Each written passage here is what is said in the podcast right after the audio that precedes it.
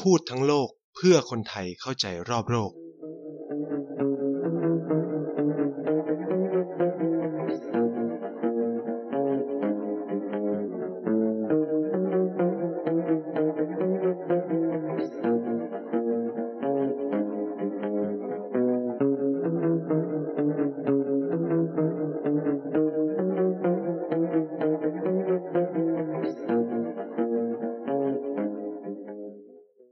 ดีครับ สวัสดีคุณผู้ฟังแฟนๆรายการพูดทั้งโลกทุกๆทท่านนะครับ แล้วก็พบกับนายเช่นเคยนะครับ ทุกวันเสาร์ทาง TVD Podcast เช่นนี้นะครับก็ยามเช้าแบบนี้หรือ ไม่ว่าใครจะฟังเวลาไหนก็ตามนะครับ ก็วันนี้เราจะมาคุยกันเรื่องราวรอบโลกรอบตัวเราที่น่าสนใจในประเด็นเกี่ยวกับการเมืองประวัติศาสตร์ แล้วก็ความสัมพันธ์ระหว่างประเทศนะครับสัปดาห์ที่แล้วเนี่ย นายก็ชวนทุกคนไปส่องปัญหาความขัดแย้ง อินเดียกับปากีสถานที่ที่แบบเรียกได้ว่าเป็นไม้เบื่อไม้เมากันมาเป็นเวลายาวนาน แล้วก็ส่งผลกระทบกระเทือนถึงความสัมพันธ์ในบริบทของภูมิภาคเอเชียใต้ทั้งหมดเลยนะครับอ่าแล้วก็ก่อนหน้านี้นายแอบแยบๆไปบ้างแล้วว่าเออว่าจะมาคุยเกี่ยวกับประเทศประเทศหนึ่งซึ่งถือว่ามีความสำคัญมากๆเลยนะครับ ในภูมิภาค เอเชียของเรานะครับ นั่นก็คือประเทศจีนนั่นเองนะครับตอนนี้เราได้ move ออกออกมาจากภูมิภาคเอเชียใต้แล้วเรากำลังสู่เอเชียตะวันออก ซึ่งก็มีอยู่หลายประเทศที่น่าสนใจไม่ว่าจะเป็นจีนนะครับ เกาหลี ใต้เกาหลีเหนือหรือญี่ปุ่นนะครับ ซึ่งก็มีความสำคัญต่อโลกของเรารวมถึงประเทศไทยด้วยนะครับ อ่าซึ่งวันเนี้ยที่นายจะมาชวนทุกคนคุยเนี่ยก็ตามหัวข้อเลยนะครับ เราจะยังไม่ไปเที่ยวแผ่นดินใหญ่นะครับ เราจะแหวกว่ายไปในมหาสมุทรแปซิฟิก เพื่อไปดูปพื้นที่หนึ่งนะครับ ซึ่งยังเป็นที่ถกเถียงกันว่า สรุปแล้วเนี่ยไอ้ที่เนี่ยมันเป็นประเทศหรือเปล่า หรือมันไม่เป็นประเทศนะครับ แต่ว่า ยังไงก็ตามเนี่ย มันก็มีความสำคัญต่อ เขาเรียกว่าปัญเขาเรียกความขัดแย้งหรือความสัมพันธ์ระหว่างประเทศ โดยเฉพาะระหว่างจีนกับสหรัฐอเมริกามาโดยตลอดสงครามเย็นนะครับ ตั้งแต่หลังสิ้นสุดสงครามโลกครั้งที่สองเนี่ยพื้นที่นี้เนี่ยก็เป็นประเด็นพิพาทใหญ่ แล้วก็เป็นเครื่องมือเลื่อนของสหรัฐอเมริกาในการใช้เพื่อ คัดค้านคัดง้างกับจีนนะครับ โดยเฉพาะจีนที่เราเรียกว่าจีนคอมมิวนิสต์หรือจีนแดง หรือรัฐบาลปักกิ่งนั่นเองนะพูดมาซะยาวนะครับ ยังไม่ได้บอกเลยว่าพื้นที่นี้คือพื้นที่อะไรเฉลยเลยแล้วกันนะครับ มันก็คือไต้หวันนั่นเองครับ หรือหมู่เกาะไต้หวัน หรือก่อนหน้านี้เขาเรียกว่าหมู่เกาะ ฟาโมซาใช่ไหมครับ หรือแล้วแต่ใครจะเรียกเลยนะครับ ซึ่งเกาะเนี้ยก็มีประวัติศาสตร์มาอย่างยาวนานนะครับ แล้วก็เปลี่ยนมือกันบ่อยครั้งมาก ๆ ต้องใช้คำนี้ทั้งตกเป็นของจีน ตกเป็นของเบจูนะครับ ตกเป็นของดัชนะครับ ตกเป็นของญี่ปุ่นนะครับ กลับมาสู่อ้อมอกของจีนอีกครั้ง แล้วก็ในท้ายที่สุดแล้วเนี่ย มันก็ อยู่ในมือของจีนคณะชาตินะครับต้องพูดอย่างนี้ว่าเอ่อไต้หวันเนี่ยมีความพิเศษในหลาย ๆ เรื่องเลยนะครับ คือประวัติศาสตร์ของไต้หวันเนี่ยย้อนไปได้เป็นพันปีนะคือคือมีประชากรพื้นเมืองอยู่ที่นั่นมายาวนานแล้วนะครับ แต่ว่าจารึกความสัมพันธ์ระหว่างหมู่เกาะเนี่ยกับจีนเนี่ยเริ่มขึ้นนะครับในช่วงของยุคสมัยราชวงศ์อาจจะเป็นราชวงศ์หยวนนะ ก่อนที่จะมีความชัดเจนมากยิ่งขึ้นในช่วงของราชวงศ์ชิงแล้วกันนะครับ คือพูดอย่างนี้นะครับ คือด้วยความที่หมู่เกาะไต้หวันเนี่ยก็คือเปลี่ยนมือไปมาตลอดช่วงประวัติศาสตร์ แล้วก็ไปอิสระบ้างเนาะแล้วก็โดนยึดครองบ้างนะครับ ก็มีความเปลี่ยนแปลงไปมานะครับ ตลอดเวลานะครับ ทั้งเป็นของดัชเอยทั้งเป็นของสเปนนะครับ แล้วก็มีอาณาจักรของตัวเองด้วยนะครับ แต่ว่าหมู่เกาะไต้หวันเนี่ยเริ่มเข้าเป็นส่วนหนึ่งของจีนเนี่ยในช่วงประมาณยุคราชวงศ์ชิงนะประมาณปี 1683 เนี่ยชิง ราชวงศ์ชิงก็ประสบชัยชนะเหนือเกาะไต้หวัน แล้วก็สามารถยึดครองเกาะไต้หวันได้สำเร็จ ก็เป็นส่วนหนึ่งของ ประเทศจีนในในเครื่องหมายคำพูดก็คือราชวงศ์ชิงเนี่ยครับในเวลานั้นเนี่ยการบริหารจัดการเกาะไต้หวันเนี่ยถูกผนวกเป็นส่วนหนึ่งของมณฑลฝูเจียน หรือถ้าในภาษาไทยที่เราจะรู้จักมณฑลนี้ก็คือมณฑลฮกเกี้ยนนั่นเองครับ คือ เขาจะมีภาษาใกล้เคียงเขาเรียกว่ามันมีพื้นที่ที่ใกล้เคียงกัน คือถ้าเรามองแมป หรือมองในที่แผนที่เนี่ย เราก็จะเห็นเลยว่ามุกเกาะไต้หวันเนี่ยมันอยู่ตรงข้ามกับมณฑลฝูเจี้ยน หรือมณฑลฮกเกี้ยนของประเทศจีนนะครับทำทำให้เวลาเขาบริหารจัดการการปกครองในเวลานั้นน่ะก็เลยผนวกเป็นพื้นที่การบริหารจัดการเดียวกัน เพราะว่ามันไปบาหาสู่กันก็ได้ใช่ไหมเพราะมันก็ไม่ได้ไกลกันมากนะครับ เออต้องพูดอย่างนี้ อืมเอ่อ ความเปลี่ยนแปลงของประวัติศาสตร์ไต้หวันเนี่ย มันก็อยู่กับชิง ราชวงศ์ชิงตั้งแต่นั้นเป็นต้นมาจนกระทั่งปีพันแปดร้อยเก้าสิบห้าถือเป็นจุดเปลี่ยนสำคัญ เพราะว่าในก่อนหน้านั้นหนึ่งปีเนี่ยครับ จีนทำสงครามกับญี่ปุ่นเนาะแล้วก็ปรากฏว่า จีนเป็นฝ่ายพ่ายแพ้นะครับ ในในในสงครามจีนญี่ปุ่นครั้งที่หนึ่งซึ่งเกิดขึ้นในปีพัน 894ถึง1895 สงครามครั้งนั้นเนี่ย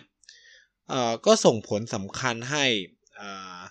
รัฐบาลของราชวงศ์ชิงต้องยอมลงนามในสนธิสัญญาที่เราเรียกว่าสนธิสัญญาชิโมโนเซกินะครับ ซึ่งเป็นสนธิสัญญาที่เรียกว่าอาจจะแบบเป็นการยกเกาะไต้หวันกับเผิงหูเนี่ยกับพื้นที่เผิงหูเนี่ยให้กับ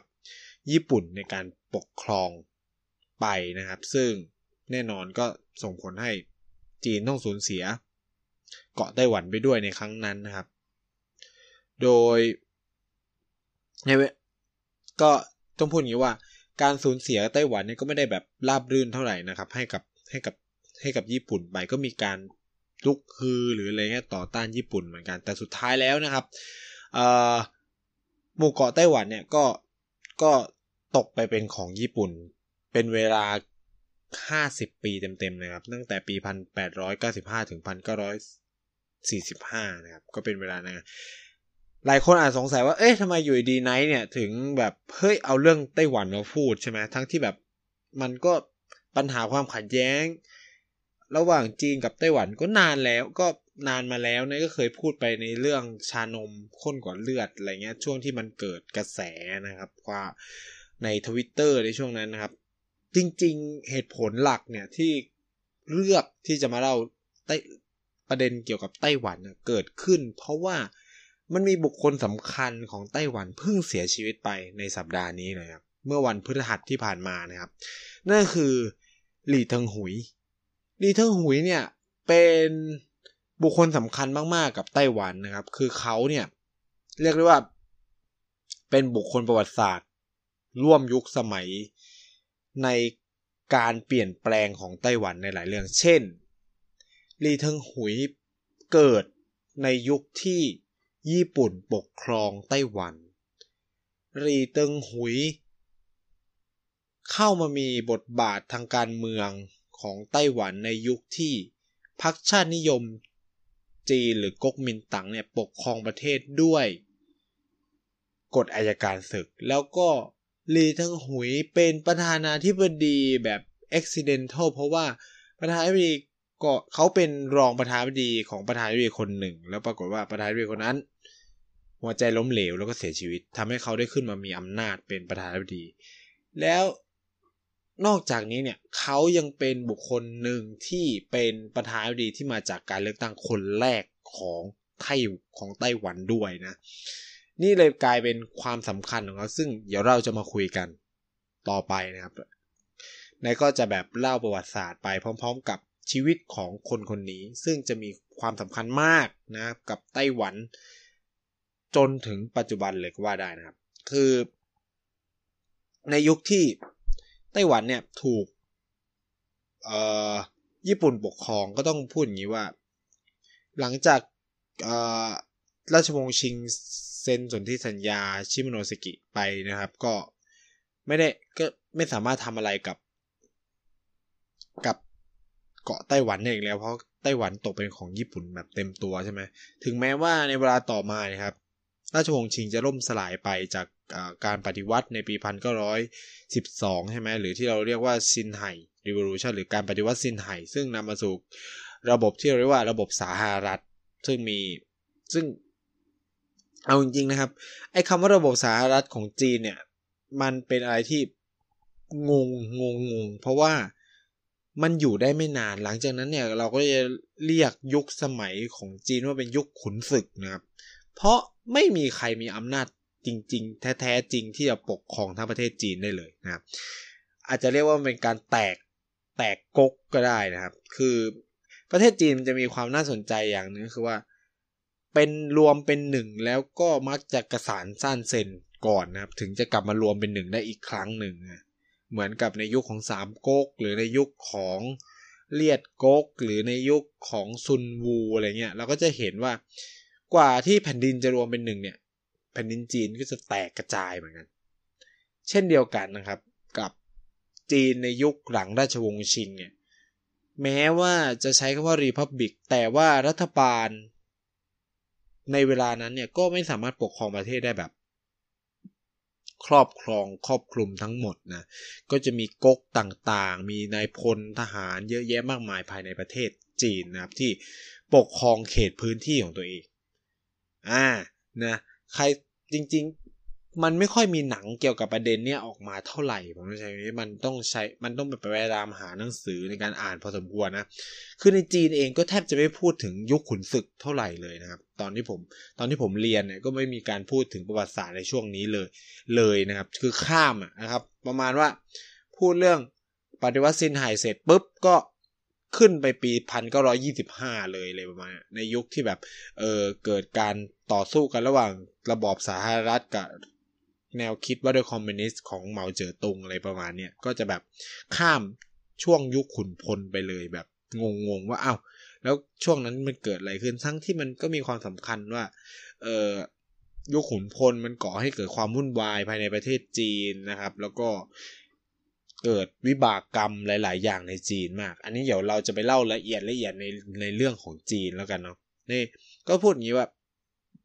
ในตอนที่จีนเป็นระบบสาธารณะเนี่ยก็ไม่ได้มีการเรียกร้องอะไรจากญี่ปุ่น เพราะว่าท้ายที่สุดแล้วมันก็นำมาสู่สงครามนะครับ สงครามโลกระหว่างจีสงครามโลกในฝั่งตะวันออกแล้วกันสงครามโลกในฝั่งตะวันออกเริ่มต้นจากการที่ญี่ปุ่นบุก จีนเนาะในปี 1937 ที่เราเรียกว่าการบุก แมนจูกัว หรือแมนจูเลียอะไรเงี้ยก็คือทางตอนเหนือของของประเทศจีนนะครับ ซึ่งนำไปสู่การลบลาค่าฟันกันของคนจีนกับคนญี่ปุ่นนะ แล้วก็เกิดเหตุการณ์หลังเลือดที่นานกิ่งหรือนานจริงนะครับ ที่มีประชาชนเสียชีวิตเป็นจำนวนมากเลยครับ สุดท้ายเนี่ย ญี่ปุ่นแพ้สงครามโลกนะ ก็ ต้องยอมจำนนนะครับ แล้วก็ยอมถอนฐานออกจากจีนไปแล้วครับและหนึ่งในพื้นที่สำคัญเนี่ยที่ญี่ปุ่นต้องคืนให้กับจีนนั่นคือไต้หวันนั่นเองนะซึ่งเป็นไปตามส่วนที่สัญญาการถอนทัพออกไปนะแต่ก่อนที่ญี่ปุ่นเนี่ยจะบุกเข้ามาในจีนก็ต้องพูดงี้ว่า ภายในประเทศเองเนี่ยก็เกิดสิ่งที่เราเรียกกันว่า civil war นะ civil war ของจีนเนี่ยเริ่มขึ้นตั้งแต่ปี 1927 นะครับ แล้วมันก็ไปสิ้นสุดในปี 1950ซีวิววอร์หรือสงครามกลางเมืองเนี่ยของจีนเนี่ยเป็นการต่อสู้กันระหว่างแนวคิดแบบคอมมิวนิสต์ที่นำโดยเหมาเจ๋อตุง แล้วก็แนวคิดแบบชาตินิยมจีนเรียบแบบระบบสาธารณรัฐ คือผมไม่อยากพูดว่ามันเป็นระบบประชาธิปไตยนะ เพราะมันไม่เป็นแบบนั้นเลย เพราะมันกึ่งกลึ่งที่จะเป็นแบบเผด็จการแบบพักเดียวของของก๊กมินตั๋งมากกว่านะซึ่งนำโดยเจียงไคเชกซึ่งก็กล่าวง่ายๆคือว่าเจียงไคเชกลบกับเหมานั่นเอง แต่พอญี่ปุ่นบุกในปีพันเก้าร้อยสามเจ็ดเนี่ยสองคนนี้ก็เลยตกลงกันว่าเออ หยุดก่อนนะ แล้วก็เราไปรบกับญี่ปุ่น ซึ่งมันมีเกร็ดน่าสนใจอย่างหนึ่งคือจริง ๆ แล้วเนี่ย เจียงไคเชกไม่ได้อยากไม่อยากจะยุติสงครามกับ ทางเหมาเจ๋อตุงเลยนะ แต่ว่าเหมือนคนใกล้ชิดของเจียงไคเชกเหมือนจับแกลักพาตัวแกไป แล้วก็แบบบอกว่า ถ้าไม่ยอมจับมือกับเหมาเพื่อลบกับญี่ปุ่นเนี่ย พวกเราก็จะฆ่าในายท่านเลยวะเนี่ยเออคือคนใกล้ชิดก็คือ จะฆ่าเจียงไคเชกหรือแบบก็คือจะไม่ยอมปล่อยตัวไปเลยประมาณเนี้ยสุดท้ายเนี่ยเจียงไคเชกก็เลยยอมจับมือ เพราะต้องพูดอย่างนี้ว่า โดยพื้นหลังของเจียงไคเชกแล้วนะครับ ก็ เขามีความสัมพันธ์ที่ค่อนข้างใกล้ชิดกับญี่ปุ่นด้วยนะต้องพูดอย่างนี้แต่ว่าเรื่องความสัมพันธ์หรือการศึกษาที่ไปจบมาก็ไม่ได้มีส่วนส่งผลให้เฮ้ยคุณปฏิเสธไม่ได้ว่าญี่ปุ่นมันตอนนั้นอะบุกแล้วก็ทำลายจีนอย่างสาหัสสากันนะอืมฉะนั้นพอหลังจากญี่ปุ่นบุกทั้งสองคนก็ร่วมมือร่วมใจกัน แล้วพอสิ้นสุดสงครามโลกก็กลับมาลบกันใหม่นะครับ ซึ่งสุดท้ายแล้วเนี่ย เจียงไคเชกเป็นฝ่ายพ่ายแพ้ ซึ่งมีเหตุผลสำคัญก็มาจากญี่ปุ่นนั่นเอง เพราะเหมาเนี่ยในเวลานั้นมีการเขาเรียกว่า เคลื่อนพลไปในจุดที่ญี่ปุ่น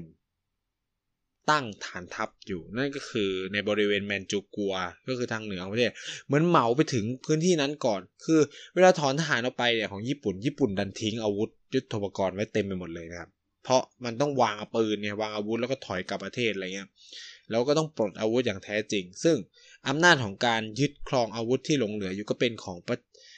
อรัฐบาลประเทศนั้นๆที่จะจัดการ ซึ่งปรากฏว่าเหมาไปถึงพื้นที่นั้นก่อน แล้วก็ได้อาวุธที่ดีมากๆ จากญี่ปุ่น แล้วก็ใช้สิ่งเหล่านี้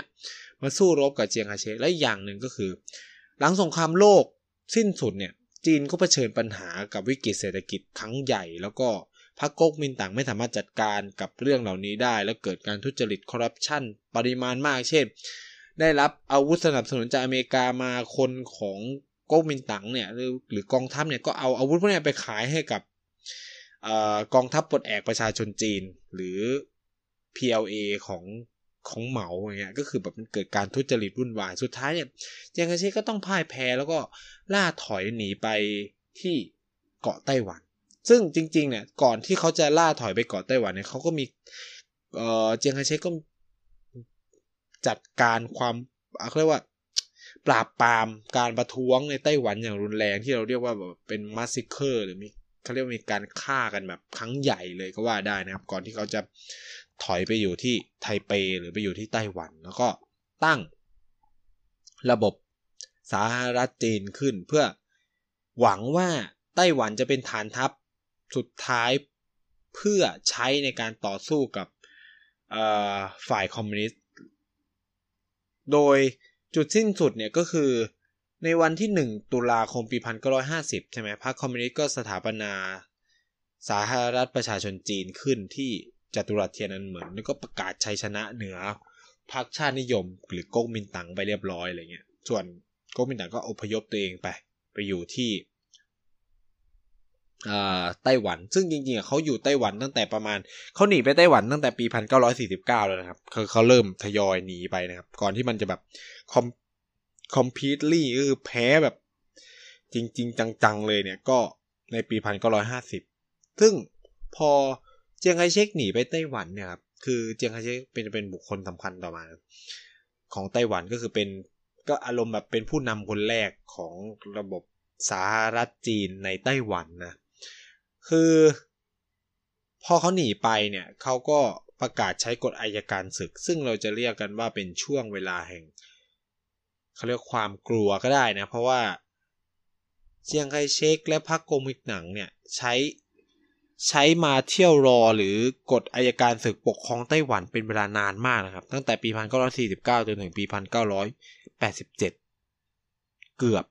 40 ปีเต็ม นะใช้คำว่าเกือบ 40 ปีเต็มภายใต้กฎอายการศึกของประชากรไต้หวันซึ่งก่อนหน้านี้เขาเป็นของญี่ปุ่นเนาะคือต้องพูดงี้ว่ามันก็ปนปนกันนะครับ ในเกาะไต้หวันเนี่ยเขาก็มีคนพื้นเมืองที่แบบเป็นคนพื้นเมืองจริง ๆ เลยอะแล้วก็มีคนจีนแล้วคนจีนที่แบบถือตัวเองว่าเป็นจีนไต้หวันเนาะแล้วก็ คนจีนที่เพิ่งมานั่นคือคนแบบพวกเจียงไคเชกที่หนีหนีภัยคอมมิวนิสต์มาอยู่ไต้หวันเนี่ยก็จะเกิดการปนในสามแบบแบบนะครับอืมซึ่งบุคคลที่ผมพูดไปก่อนนะเนี่ยเขาเกิดในยุคที่ญี่ปุ่นปกครองนะก็คือเป็นชัย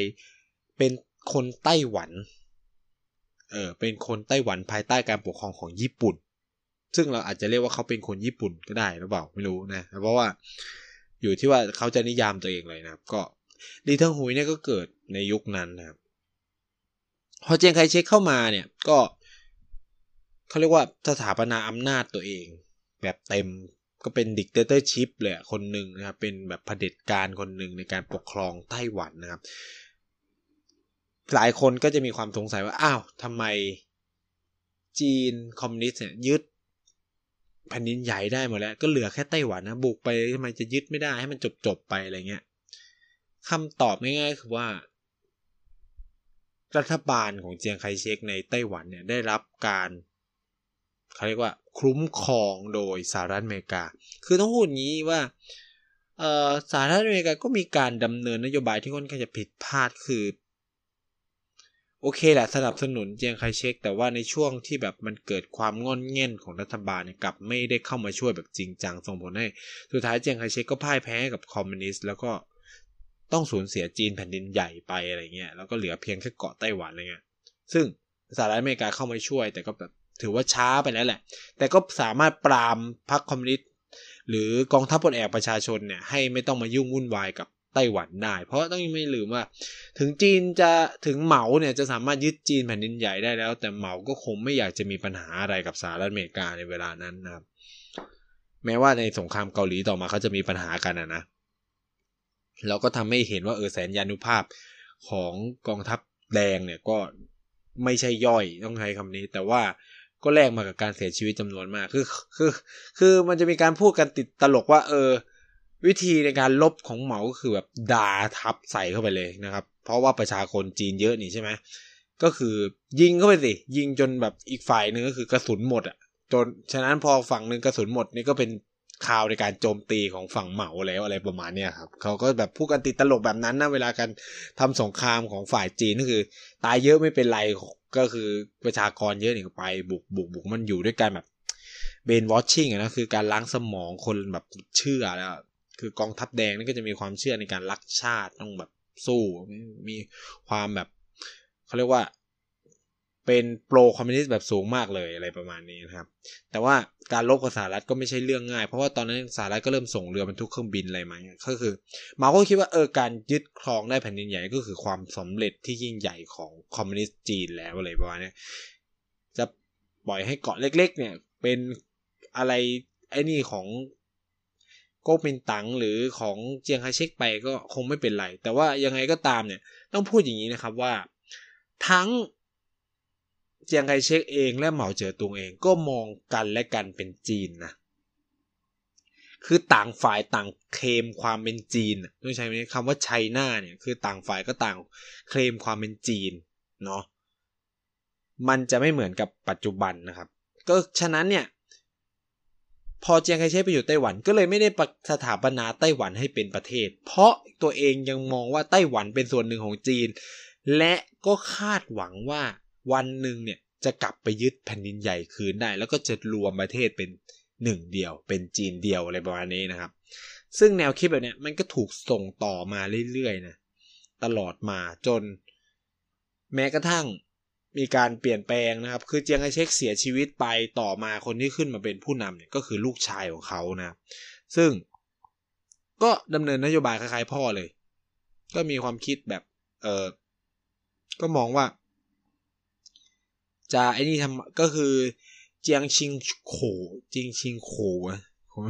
เจียงชิงโขซึ่งเป็นลูกของเจียงไคเชกเนี่ยก็ต้องบอกว่ายุคสมัยของเขาเป็นยุคสมัยแห่งการปฏิรูปเนาะ ปฏิรูปประเทศ เพื่อจะเตรียมความพร้อมสู่ระบอบประชาธิปไตย หรืออะไรก็แล้วแต่เนี่ยก็มีการปฏิรูปครั้งใหญ่เยอะแยะมากมายเลยนะแล้วก็มีการดึงคนพื้นเมืองหรือคนในไต้หวันเนี่ยเข้ามามีบทบาทนะครับและหนึ่งในคนคนนั้นเนี่ยก็ชื่อว่าหลี่เทิงหุยคือหลี่เทิงหุยเนี่ยเป็นรองประธานาธิบดีคนแรกของไต้หวันที่เป็นคนไต้หวันเนาะปกติ ซึ่งเขาก็ถูกไอ้นี่มากเลยนะถูกคือแบบลูกของเจียงไคเชกก็ถูกวิพากษ์วิจารณ์ผสมผลว่าแบบทำไมไม่เอาคนจากแผ่นดินใหญ่ขึ้นมาอะไรเงี้ยนะแต่ด้วยความที่เขาต้องการปฏิรูปเนี่ยเขาก็ต้องเขามองว่าเออสุดท้ายประชากรส่วนใหญ่ในไต้หวันก็ยังเป็นคนไต้หวันนะครับ ไม่ใช่คนจีนที่อพยพเข้ามาอะไรประมาณนี้ ซึ่งในตอนนั้นเนี่ยดีตังเหยก็อายุไม่ได้เยอะมากก็ยังแบบ แล้วก็ แต่สิ่งสำคัญของเขาคือเขามีการศึกษาที่ค่อนข้างดีมากนะครับเราก็ได้รับความไว้วางใจนะครับ ในการแบบปฏิรูปรอบนั้นเนี่ยก็นำมาสู่การเกิดขึ้นของพรรคพรรคหนึ่งที่เรารู้จักกันคือ Democratic Progressive Party หรือพรรคประชาธิปไตยก้าวหน้านะครับซึ่งจะเป็นคู่แข่งสำคัญของพรรคก๊กมินตั๋งหรือ KMT นะครับลีทังหุยเนี่ยก็เป็นประธานดีต่อจากลูก ชายของเจียงไคเชกในปี 1988 เพราะว่าแกหัวใจวายใช่ไหม แล้วก็เป็นคนหนึ่งที่มีบทบาทสำคัญในการเจรจา ในหลักการที่เรารู้จักกันทุกวันนี้ก็คือหลักการจีนเดียวลีทังหุยเป็นคนหนึ่งที่สนับสนุนหลักการจีนเดียวก็คือ มันมีแค่จีนเดียว แต่จีนในมุมมองของเขาคือ เขาบอกว่าไต้หวันจะผนวกเป็นส่วนหนึ่งของจีนได้ก็ต่อเมื่อ จีนเป็นประชาธิปไตยเคารพในสิทธิมนุษยชนอะไรเงี้ย ฉะนั้นกลกว่าจีนจะเป็นแบบนั้นเนี่ยเขาก็มองว่ารีเลความสัมพันธ์ระหว่างสองชาติก็จะเป็น government to government respect ก็คือแบบความสัมพันธ์แบบรัฐบาลสองฝ่ายที่มันเท่าเทียมกันเลยประมาณนี้ตอนเวลาเวลานั้นเนาะในปีพันเก้าร้อยในชุกทศวรรษพันเก้าร้อยเก้าสิบเนี่ยลีตงหุยยังไม่ใช้คำว่า state to state นะ คือเขายังใช้ government to government อยู่นะเขายังไม่ได้เริ่ม เขายังไม่ได้มีแนวคิดว่าด้วย ความเป็นชาติ ความเป็นรัฐของไต้หวันขึ้นมา แต่แล้วต่อไปนะครับ ต่อมาเนี่ย ความคิดของเขาก็เปลี่ยน คนคนนี้ก็มีความคิดที่เปลี่ยนแปลงไปนะครับ แล้วก็มาถึงจุดที่เราเรียกว่าเป็นจุดพีคสุดของเขานะครับ คือหลังการสิ้นสุดของมาเชียลรอในปี 1987 ซึ่งจะมีการเลือกตั้งครั้งแรกในไต้หวันในปีนั้นนะครับ ซึ่งปรากฏว่า คุณลุงลีเทิงหุยก็ประสบชัยชนะถล่มทลายเป็นประธานาธิบดีคนแรกภายใต้รัฐธรรมนูญฉบับฉบับภายใต้การเลือกตั้งครั้งแรกของไต้หวันนะครับ แล้วก็อยู่ครองอำนาจเป็นเวลาประมาณ 2 ปี ประมาณปีพันเก้าร้อยเก้าสิบแปดนะครับ จนถึงราวๆปี 2000 เนี่ยเขาก็แพ้เลือกตั้งเนาะให้กับพรรค DPC Democratic Progressive Party เอ่อ DPP สิ ซึ่งจริง ๆ เนี่ย ช่วงที่เขาหาเสียงเลือกตั้งเนี่ยเขาก็เอาใจฐานเสียงที่เป็นคนไต้หวันมากเลยก็คือ เขายังเขา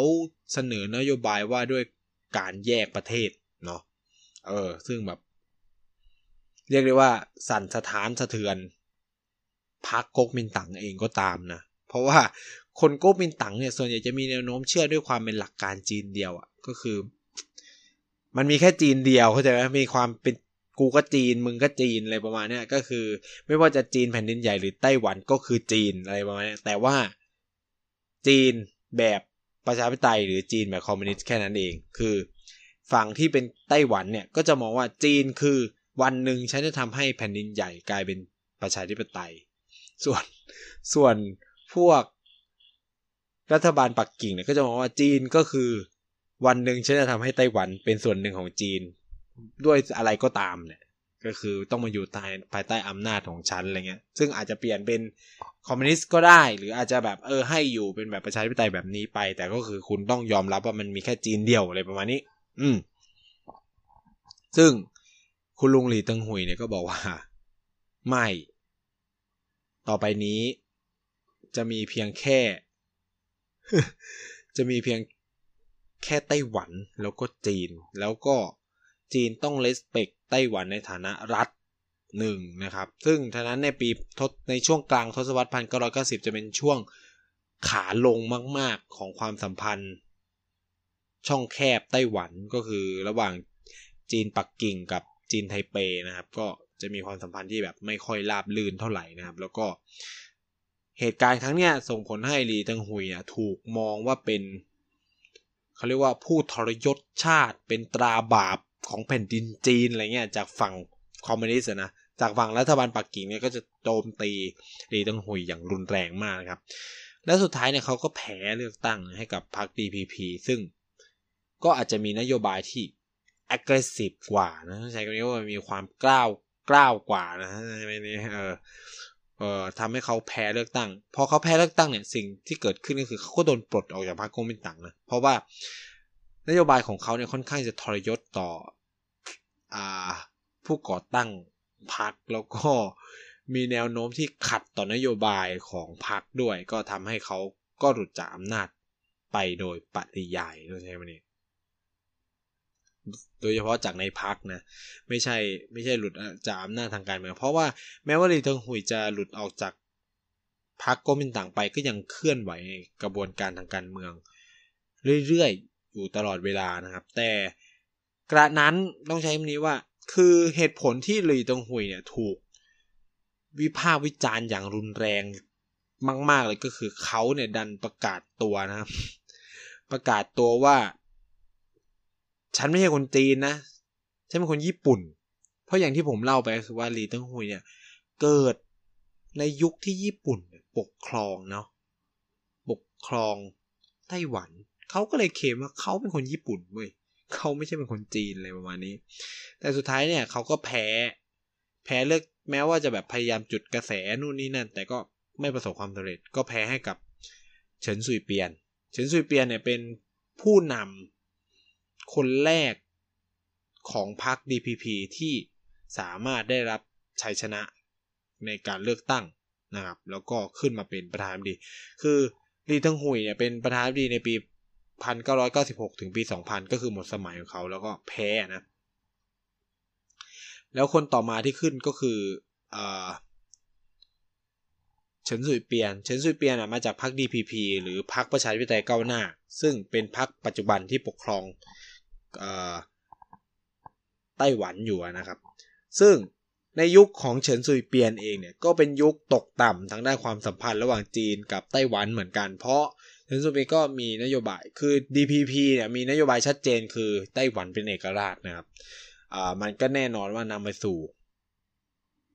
ปัญหามากมาย จนทำให้ตอนนั้นเนี่ยรัฐบาลปักกิ่งต้องออกกฎหมายที่เราเรียกว่า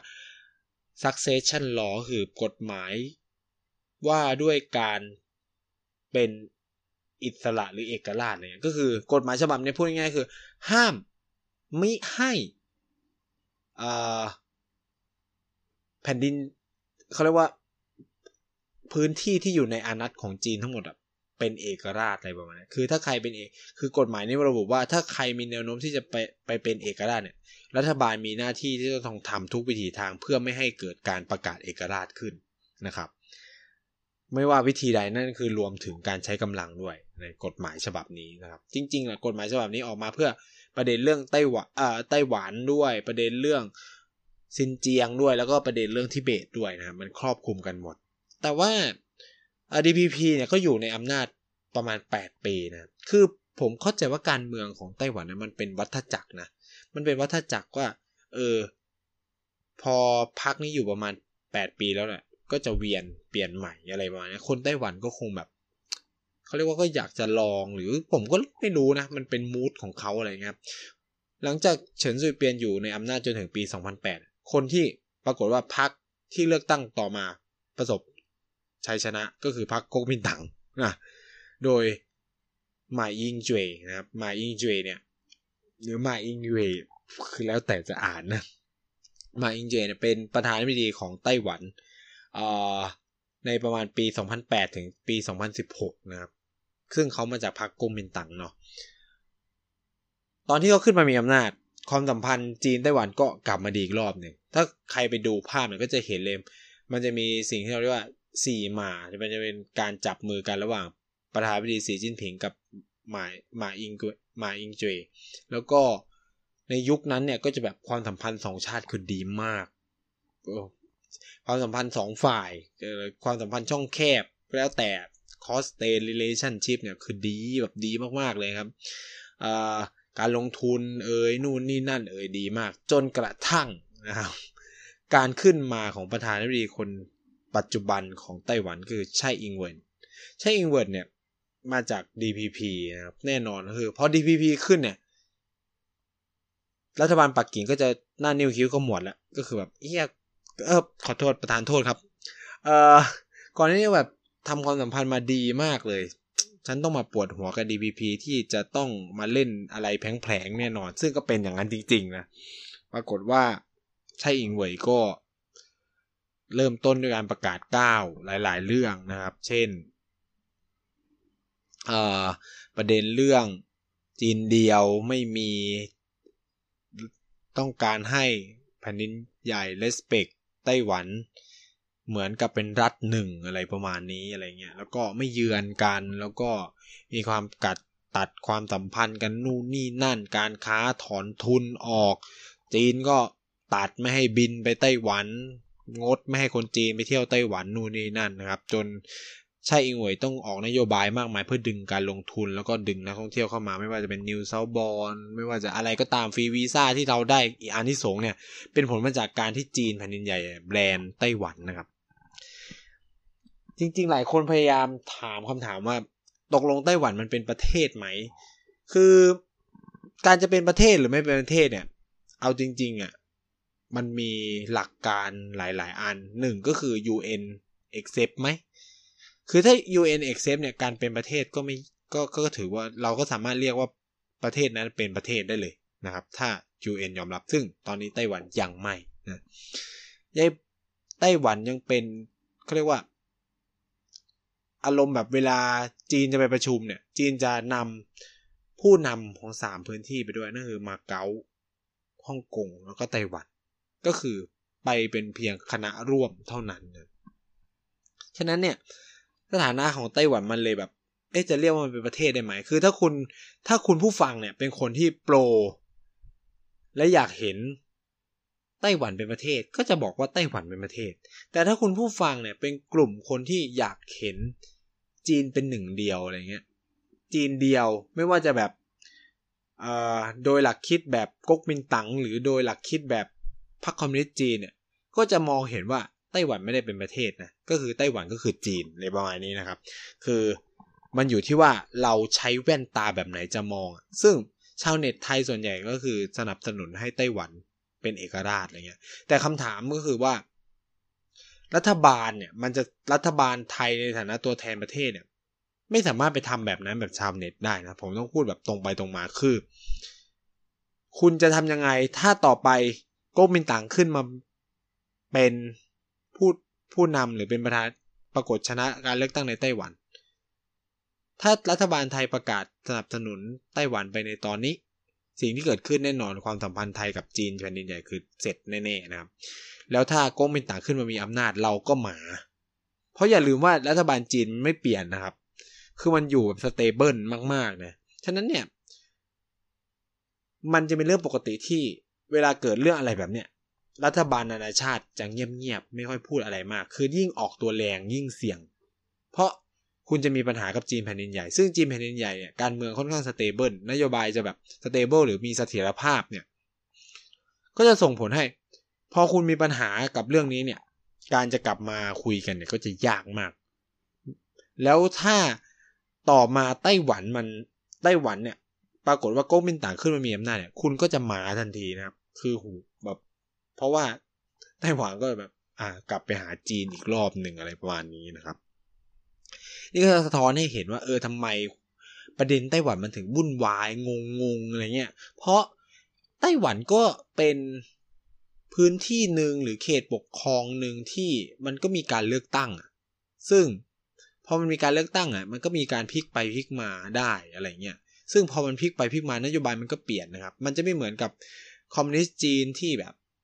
นโยบายไม่เปลี่ยนมาก เพราะว่าพรรคนี้ปกครองมาเป็นเวลายาวนานและไม่ได้มีอะไรมากมายอะไรเงี้ยครับ มันก็ทำให้ตัดสินใจค่อนข้าง ยากเนาะในระดับรัฐบาลว่าเออจะเข้าข้างใครอะไรเงี้ยซึ่งส่วนใหญ่เนี่ยจะเข้าข้างจีนแผ่นดินใหญ่มากกว่า หรือก็นิ่งๆเงียบๆคือเขาเขาเราจะเรียกกันว่าประเทศส่วนใหญ่เนี่ยมีความสัมพันธ์แบบเป็นทางการกับจีนปักกิ่งเนาะแต่ว่าสำหรับจีนไทเปเนี่ยจะมีความสัมพันธ์แบบไม่เป็นทางการที่เราจะทำการผ่าน สำนักงานการค้าอะไรเงี้ย มันจะไม่เรียกว่าสถานทูตแหละแต่แบบคุณจะมีนักการทูตประจำอะนะแต่เราจะเรียกกันว่าสำนักงานการค้ามันเป็นการเลี่ยงนะคำถามต่อมาคือทำไมจีนไม่สามารถจัดการไต้หวันเหมือนฮ่องกงได้คำตอบง่ายๆเลยคือ ไต้หวันมีกองทัพนะครับ แล้วก็ ไต้หวันได้รับการสนับสนุนที่ค่อนข้างเข้มข้นจากจากสหรัฐอเมริกาแล้วก็ สถานะของไต้หวันมันต่างจากฮ่องกงและมาเก๊าเยอะมาก เพราะว่าฮ่องกงและมาเก๊าพูดได้เต็มปากเต็มคำเลยว่าเป็นส่วนหนึ่งของจีน การเป็นเอกราชยากมากด้วยใช่ไหมนี่เพราะมันเป็นการส่งคืนนะ ส่งคืนให้กับจีนนะครับ มันคือการส่งคืนคุณต้องไม่ลืมสิ่งนี้ เดี๋ยวเรื่องฮ่องกงเราจะมาคุยกันอีกรอบหนึ่งนะครับ ฉะนั้นเนี่ยอะ ก็สถานะของไต้หวันมันก็เลยจะต่างจากฮ่องกงและมาเก๊าเยอะมากๆนะคำถามต่อมาคือ จีน ต้องการให้ไต้หวันเป็นแบบเดียวกับจีน ปัจจุบันหรือไม่นะครับจากที่คุยกับเพื่อนแล้วก็ คนในแวดวงการทหารของจีนก็ต้องบอกว่าแอบ ฟุกใช้คำนี้ว่า พ่อเพื่อนเป็นนายพลนะครับ คือเหตุผลที่ผมเนี่ย ค่อนข้างจะอินกับประเด็นปัญหา จีนไต้หวัน เพราะว่าผมไปเรียนที่เมืองเซียมเหมือน ซึ่งเมืองเนี่ยมันอยู่ตรงข้ามกับไต้หวันเลยนะแล้วก็ถ้าใครสนใจเรื่องไต้หวันนะเอาจริงผู้เชี่ยวชาญเรื่องไต้หวันเนี่ย อยู่ที่มหาลัยนี้คือมหาลัยนี้มีสถาบันที่ศึกษาเรื่อง cross state relationship หรือความสัมพันธ์ช่องแคบ ข้ามช่องแคบเนี่ยหรือความหรือมีศูนย์ศึกษาว่าด้วยไต้หวันเนี่ยโดยเฉพาะเลยนะ แล้วก็คือถ้าใครไปดูเนี่ยเวลามีการสัมภาษณ์ผู้เชี่ยวชาญในประเด็นไต้หวันเนี่ยอาจารย์จากมหาลัยเซียมเหมือนจะได้ออกตลอดนะครับ เพราะที่นี่จะเป็นศูนย์รวมของผู้เชี่ยวชาญเลยก็ว่าได้นะ แต่ว่าถ้าจะมาเรียนก็จะเรียนภาษาจีนนะครับ แล้วก็เขาแยกมากเลย คือผมเนี่ยไปไปไปไป เขาเรียกว่าไปโรงเรียนวิชาในคณะ การระหว่างประเทศ ความสัมพันธ์ระหว่างประเทศอะไรเงี้ย ก็ได้แล้วก็จะแอบถามอาจารย์ว่าเออแบบ ประเด็นปัญหาระหว่างจีนกับไต้หวันหรือ เออเขาเรียกว่าปัญหาความขัดแย้งที่มันรุนแรงขึ้นเนี่ยมันจะส่งผลอะไรต่อแนวนโยบายต่างประเทศของจีนไหมนู่นนี่นั่นอะไรเงี้ย อาจารย์ตอบมาคำแรกเลยครับ ผมตอบไม่ได้เลยอะเรื่องนี้คือแบบ คุณต้องไปถามอาจารย์ที่เป็น ผู้เชี่ยวชาญด้านไต้หวันที่ศึกษาเรื่องการเมืองภายในประเทศ ขอย้ำนะครับว่า อีกรอบหนึ่งฟังชัดๆ คุณต้องไปถามอาจารย์ ผู้เชี่ยวชาญด้านไต้หวัน หรือผู้เชี่ยวชาญด้านการเมืองภายในประเทศ คือเขามองประเด็นเรื่องไต้หวันเป็นปัญหาภายในประเทศนะ เขาไม่มองไต้หวันเป็นปัญหาความสัมพันธ์ระหว่างประเทศ ซึ่งมันก็ชัดมากนะครับว่า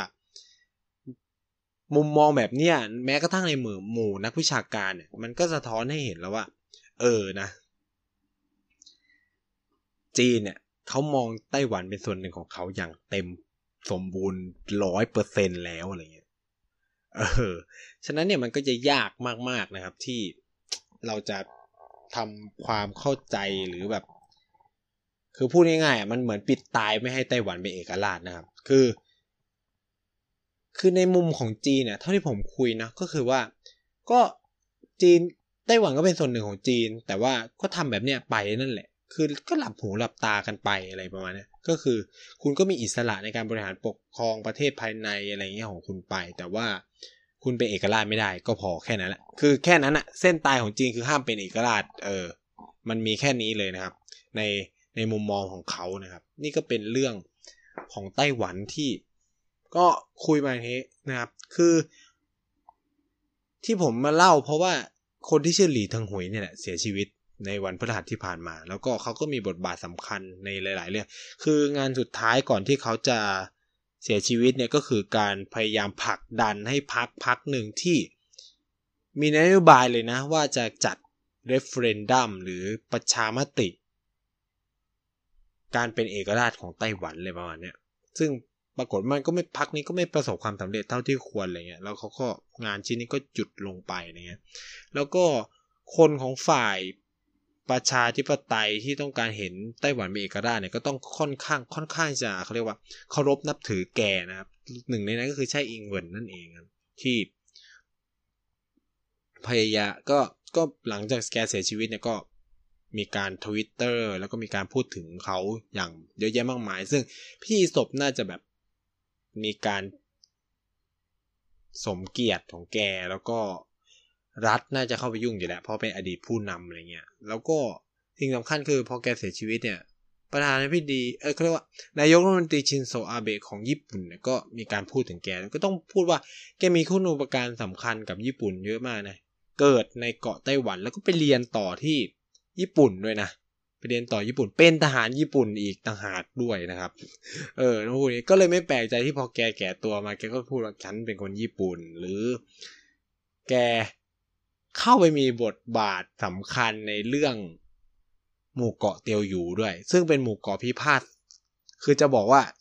สามฝ่ายก็ได้สองฝ่ายก็ได้ซื้อถ้าสองฝ่ายก็คือจีนกับญี่ปุ่น แต่ถ้าสามฝ่ายคือจีนไต้หวันญี่ปุ่นนะครับ ซึ่งทั้งสามฝ่ายเนี่ยเคมหมู่เกาะเตียวอยู่หรือหมู่เกาะเซนกากุไว้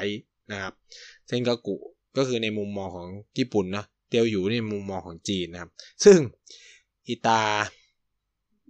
หลี่แกบอกว่าหมู่เกาะเซนกากุเป็นของญี่ปุ่นอะไรเงี้ย ซึ่งก็สร้างความไม่พอใจกับคนไต้หวันเหมือนกันนะ เพราะคนไต้หวันก็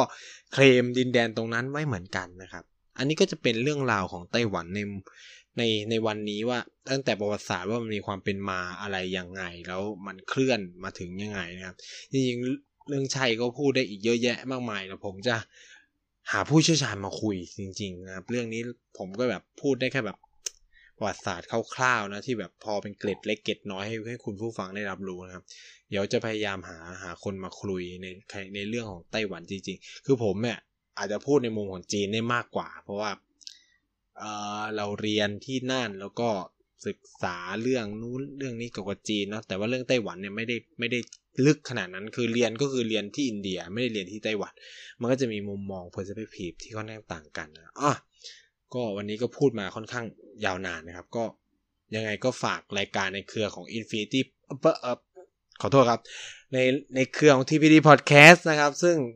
ตอนนี้เรามีรายการเยอะมากนะครับหนึ่งก็ วันจันทร์เนี่ยก็มี Back to the Future นะครับ วันอังคารเว้นสัปสัปดาห์เว้นสัปดาห์เรามีเรียบค่ายพอดแคสต์นะครับ วันพุธหยุดนะครับ แล้วก็วันพฤหัสเรามีรายการเรือธงก็คือเกียร์กายก็สิบนะครับ วันศุกร์กำลังจะหารายการมาลงกันนะครับ แล้วก็วันเสาร์ก็มีผมนะครับ พูดทั้งโลกกับไนท์นะครับก็มาคุยกันทุกวันเสาร์ตัววันอาทิตย์เว้นสัปดาห์เว้นสัปดาห์เนี่ยก็จะมีเด็กสร้างชาตินะครับ ก็ฝากรายการ ในเครือของ TPD Podcast ไว้ด้วยสำหรับใครที่อยากติดตาม หรือต้องการถามคำถามหรือต้องการให้ไนพูดเรื่องอะไรอะไรเงี้ยก็ติดตามได้ที่ Twitter ของรายการพูดทั้งโลกนะครับ ก็พิมพ์พูดทั้งโลกไปก็หาอาจจะหาเจอหรือ at nice talk th นะครับ n i c e t a l k t s นะครับ ก็เข้าไปกด follow ติดตามกันได้นะครับสำหรับสัปดาห์นี้ขอจบ พูดทั้งโลกแต่เพียงเท่านี้ แล้วพบกันใหม่สัปดาห์หน้า สวัสดีครับ